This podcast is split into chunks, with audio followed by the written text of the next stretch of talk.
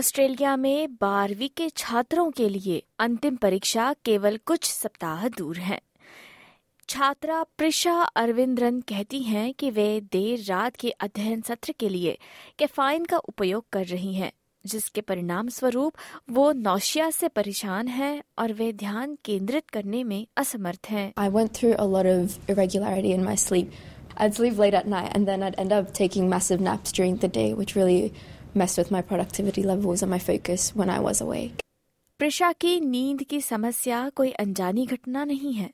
युवा मानसिक स्वास्थ्य संगठन रीच आउट ने 1000 छात्रों का सर्वेक्षण किया है और पाया कि इनमें से आधे छात्रों को पढ़ाई के तनाव की वजह से सोने में परेशानी होती है।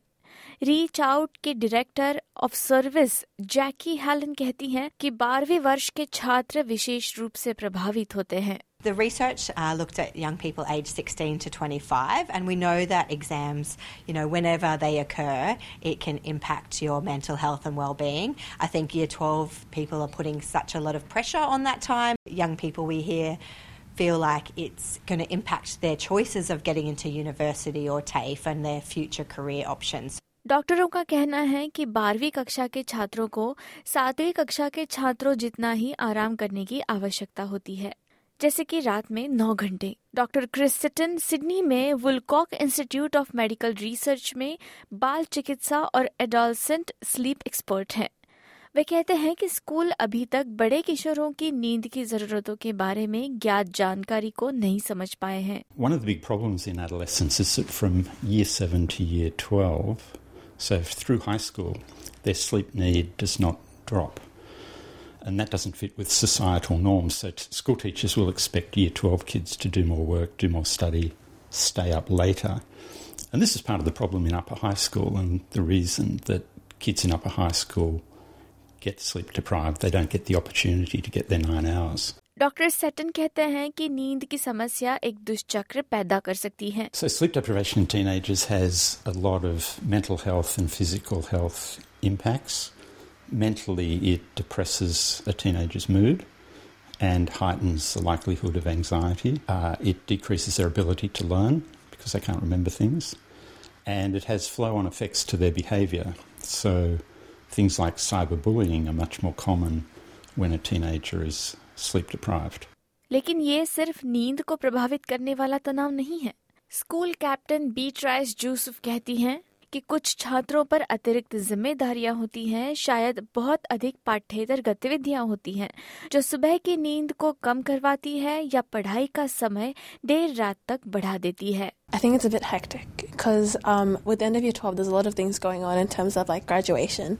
And so, also as like a school captain, there's a lot of event organizing. So, it's a bit of pressure to try to keep up with studies as well as be on top of all of the events. So, yeah, I think trying to be gentle with myself. So, if I don't complete all the tasks that I wanted to during the day, I learned that it's okay. As long as I focus on my sleep and make sure I get good hours, then the next day can be better. आरती गोपीकृष्णन का बेटा बारहवीं का छात्र है वे मानती हैं कि परीक्षा के बारे में हमारा दृष्टिकोण भी बहुत महत्वपूर्ण है वे बताती हैं कि वे अपने बेटे को ये याद दिलाना पसंद करती हैं कि हालाँकि उसकी परीक्षाएँ महत्वपूर्ण हैं लेकिन वे जीवन को परिभाषित करने वाली नहीं है When I see him staying late, um, especially on day, continuous days, I do encourage him to actually go to bed on time and not worry too much because this doesn't guarantee success in life or it's not the ultimate test or anything. So encourage them to do their personal best and go to bed on time and stick to good habits. Doctor Shilpa गायकईवारी एक paediatrician और psychiatrist है और साथ में Sama emotional health and wellbeing की founder और director हैं exam या परफॉर्मेंस के पहले स्ट्रेस या एंजाइटी ये नॉर्मल है और ज़रूरी भी होती है क्योंकि उसकी वजह से हमारा परफॉर्मेंस बढ़ता है हम लोग ज़्यादा तैयारी करते हैं ज़्यादा पढ़ाई करते हैं और एंजाइटी को कभी कभी नेचुरल मोटिवेटर भी कहते हैं लेकिन एंजाइटी या स्ट्रेस कब घातक हो सकता है।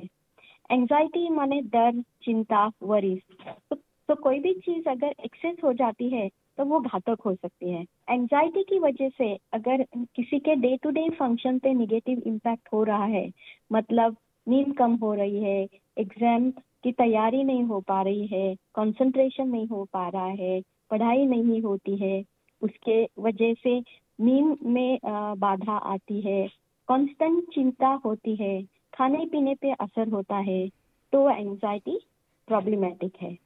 वे बताती हैं कि इस प्रकार की एंजाइटी पर इलाज किया जा सकता है। तो बेसिक चीज़ें हैं।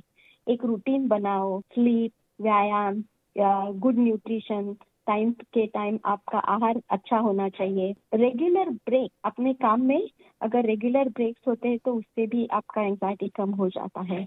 हमने ये भी देखा है कि सोशल मीडिया यूज़ स्क्रोलिंग से बहुत ज़्यादा डिस्ट्रैक्शन होता है तो उसके ऊपर ध्यान देना चाहिए। दूसरी एक चीज़ है कि एक्सेप्टेंस माने ट्रायल्स में कम मार्क मिले तो मुझे फाइनल पे भी कम मार्क मिलेंगे। अभी ये एंड ऑफ़ द वर्ल्ड हो गया है, उसके वजह से एंजाइटी बढ़ सकती है।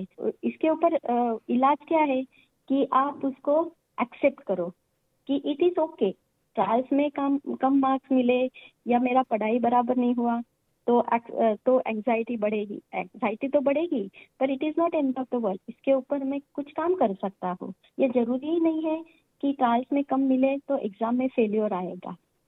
आइडेंटिफाई uh, कि what is that causing you anxiety किसके वजह से आपका एंजाइटी बढ़ रहा है? अगर ज़्यादा एंजाइटी सिम्टम्स आ रहे हैं माने कि हार्ट रेट बढ़ रही है ब्रीदिंग बढ़ रहा है या स्वेटिंग हो रहा है उसके वजह से बटरफ्लाईज इन द टम हो रहे हैं। तो उसके वजह से क्या करना चाहिए? थोड़ा रिलैक्सेशन ब्रीदिंग मेडिटेशन उसका प्रैक्टिस करने से एंजाइटी कम हो जाता है। आई वुड ऑल्सो सजेस्ट कि जब भी चाहिए please seek professional help performance coaches होते हैं परफॉर्मेंस साइकोलॉजिस्ट होते हैं, उनसे हेल्प लेने से अच्छा फ़ायदा होता है। साथ में वे माता पिता को भी सलाह देती है। एग्ज़ाम के टाइम पे पेरेंट्स का बहुत इम्पोर्टेंट महत्वपूर्ण रोल होता है। थोड़ा भी चेंज इन बिहेवियर देखा पेरेंट्स ने तो उसके ऊपर नज़र रखो कि अगर कुछ if you are noticing any changes then immediately act on it कि कुछ हेल्प चाहिए तो ले सकते हैं। और पेरेंट्स में एक बात ध्यान में रखनी चाहिए कि ये एग्ज़ाम बच्चों का है, तुम्हारा नहीं है। उनके साथ हाथ पकड़ के चलना है, ना कि उनका टेंशन आपने लेना है।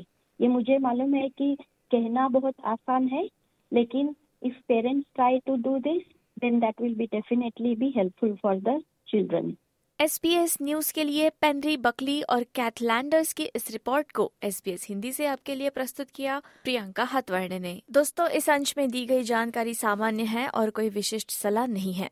अगर आप अपनी स्थिति से जुड़ी सटीक जानकारी चाहते हैं तो आज ही अपने सलाहकार से संपर्क करें।